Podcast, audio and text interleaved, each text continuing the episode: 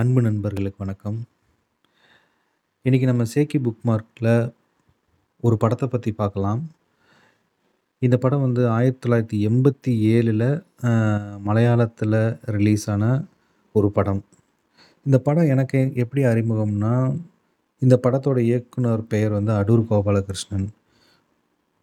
இவர் வந்து ஒரு முக்கியமான இயக்குனர் சொல்லப்போனால் இவரோட ஒரு புத்தகம் வந்து ஆனந்த விகடனில் ரிலீஸ் பண்ணியிருந்தாங்க. ரொம்ப வருடங்களுக்கு முன்னாடி. அது அந்த புத்தகத்தோட காப்பி எனக்கு கிடைச்சது. அதை நான் படித்து படிச்சிருக்கேன். இது ஒரு 6, 7 வருடங்களுக்கு முன்னாடியே. அதுக்கப்புறம் அந்த புத்தகத்தில் இருக்கிற சில படங்கள், அவர் இயக்குன சில படங்கள் வந்து யூடியூப்பில் அலை அவைலபிளாகவே இருந்தது. மதில்கள், அதுக்கப்புறம் இந்த அனந்தரம் இதெல்லாம் இருந்தது. நான் அதை பார்த்துருக்கேன். ஸோ இந்த படத்தோட ஒரு ஷார்ட்டை வந்து ஒருத்தர் சின்ன நம்ம தமிழ் பாட்டோட மிக்ஸ் பண்ணி ஒரு எடிட் மாதிரி ஷார்ட்டில் போட்டிருந்தாரு. எனக்கு திரும்ப இந்த படத்தை ரீவாட்ச் பண்ணணும்னு தோணுச்சு. ஏன்னா, அது ஒரு ரொம்ப வித்தியாசமான படமாக இருந்துச்சு நான் பார்க்கும்பொழுது. பொழுது இந்த படம் எங்கேருந்து ஆரம்பிக்கும்னா, ஒரு சின்ன பையன், ஒரு குழந்தைய வந்து ஒரு அனாதையை விட்டுட்டு போயிடுவாங்க ஒரு ஹாஸ்பிட்டலில் ஒரு டாக்டர் எடுத்து வளர்ப்பாரு. எடுத்து வளர்க்கும் பொழுது, அந்த பையன் வந்து எப்படி வளர்றான், ஒரு தனிமையிலே வளருவான். அவனுக்கு ஏற்பட உரிய மன மாற்றங்கள் இதை வச்சு தான் எடுத்து கொண்டு போயிருப்பாங்க. ஒரு ஹேலிசினேஷனால் அஃபெக்ட் ஆவான் அந்த பையன்.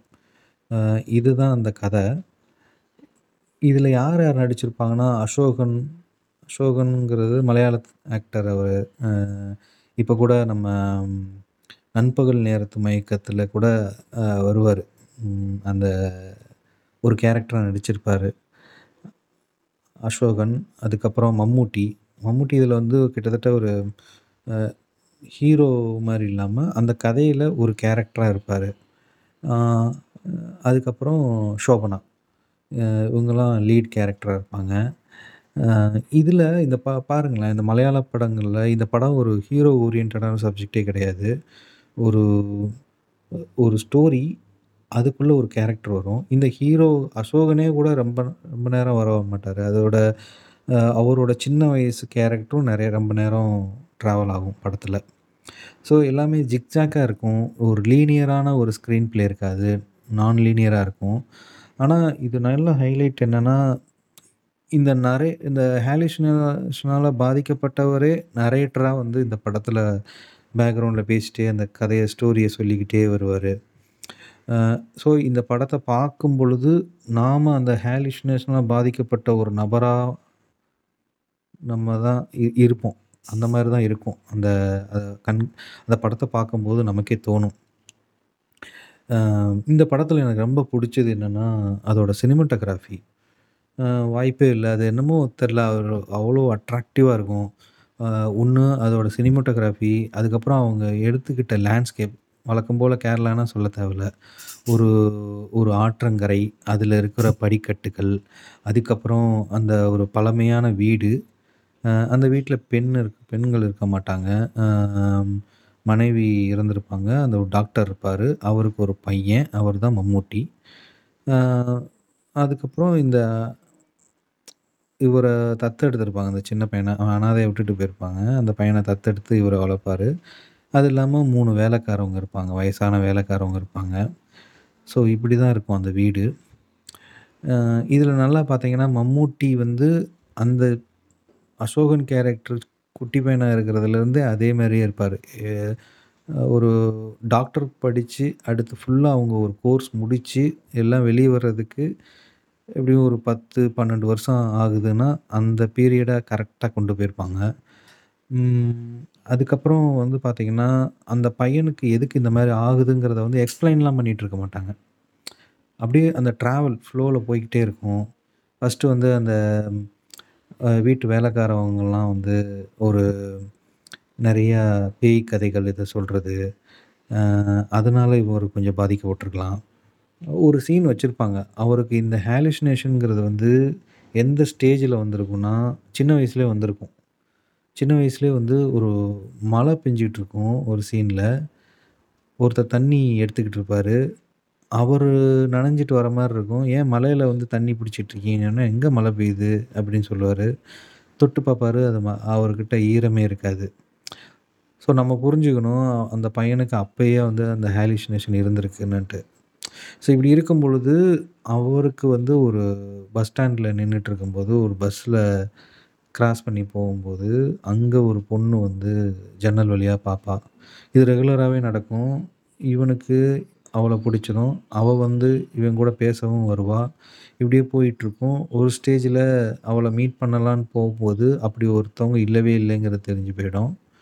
அதுக்கப்புறம் தனது அண்ணனான மம்மூட்டி மம்மூட்டிக்கு வந்து கல்யாணம் நடக்கும். அங்கே வர அந்த அண்ணியா வர பெண் தான் இவன ஹாலுசினேஷன்ல பார்த்துருப்பான்ல, அந்த பெண்ணாக இருக்கும். இதுக்கப்புறம் அவன் வந்து என்ன பண்ணுறான் என்ன நடக்குது? என்ன மாதிரி அண்டர்ஸ்டாண்டிங் இருக்குது ஒரு எண்டு ம முடிச்சிருக்க மாட்டாங்க. நம்மளே ப்ரிடிக்ட் பண்ணிக்கலாம்.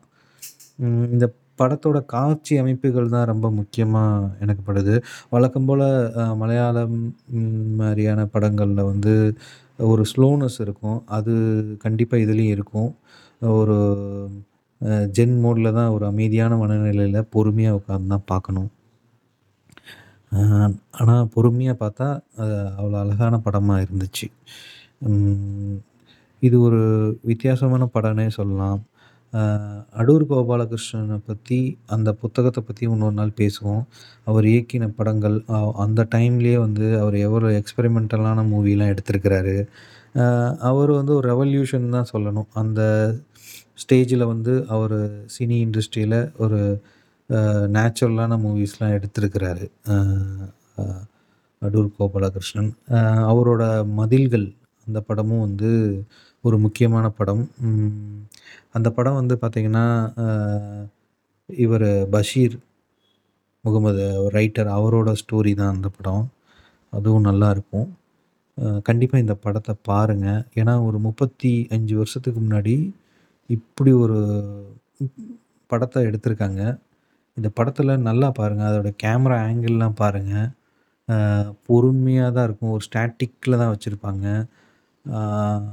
நீங்கள் பார்த்தீங்கனாலே தெரியும். அவ்வளோ ஒரு ஸ்டாட்டிக் கேமரா. ஒரு ஷாட்லாம் அப்படியே ஓ அவ்வளோ அழகாக இருக்கும். ஒரு ஷீனில் வந்து ஹாஸ்டலில் இருப்பான். அந்த அசோகன் கேரக்டரு. அப்போ வந்து ஜன்னல் வழியாக எட்டி பார்க்கும்போது, ஒரு கொடையில் கொடையை பிடிச்சிட்டு என்கொயரி பண்ணிட்டே ஒருத்தர் வருவார் அந்த ஜன்னல் கம்பிக்கு நடுவில் அப்படியே கிராஸ் ஆகி வர்றது. அதுக்கப்புறம் இந்த பஸ்ஸில் போகிறப்ப எடுக்கிற ஷாட்ஸு. இ இவர் படங்களில் நிறைய அந்த பஸ்ஸில் போகிற ஷாட்ஸ்லாம் வரும். ஸோ இந்த படங்கள் கண்டிப்பாக பாருங்க. இது ஒரு வித்தியாசமான மூவியாக இருக்கும். இன்னொரு இதே மாதிரி வேறு ஏதாவது டிஃப்ரெண்ட்டான மூவி, ஆனால் ரொம்ப வருடங்களுக்கு முன்னாடி வந்திருக்கு. நமக்கு தெரியாமல் இருக்கலாம். அந்த மாதிரி மூவி இருந்ததுன்னா, நான் கண்டிப்பாக நம்ம சேக்கி புக் மார்க்கில் பேசலாம். இப்போ இந்த அனந்தரம்ங்கிற மூவி யூடியூப்பில் அவைலபிளாக இருக்குது கண்டிப்பாக பாருங்கள் ஓகே நண்பர்களே. நன்றி, வணக்கம்.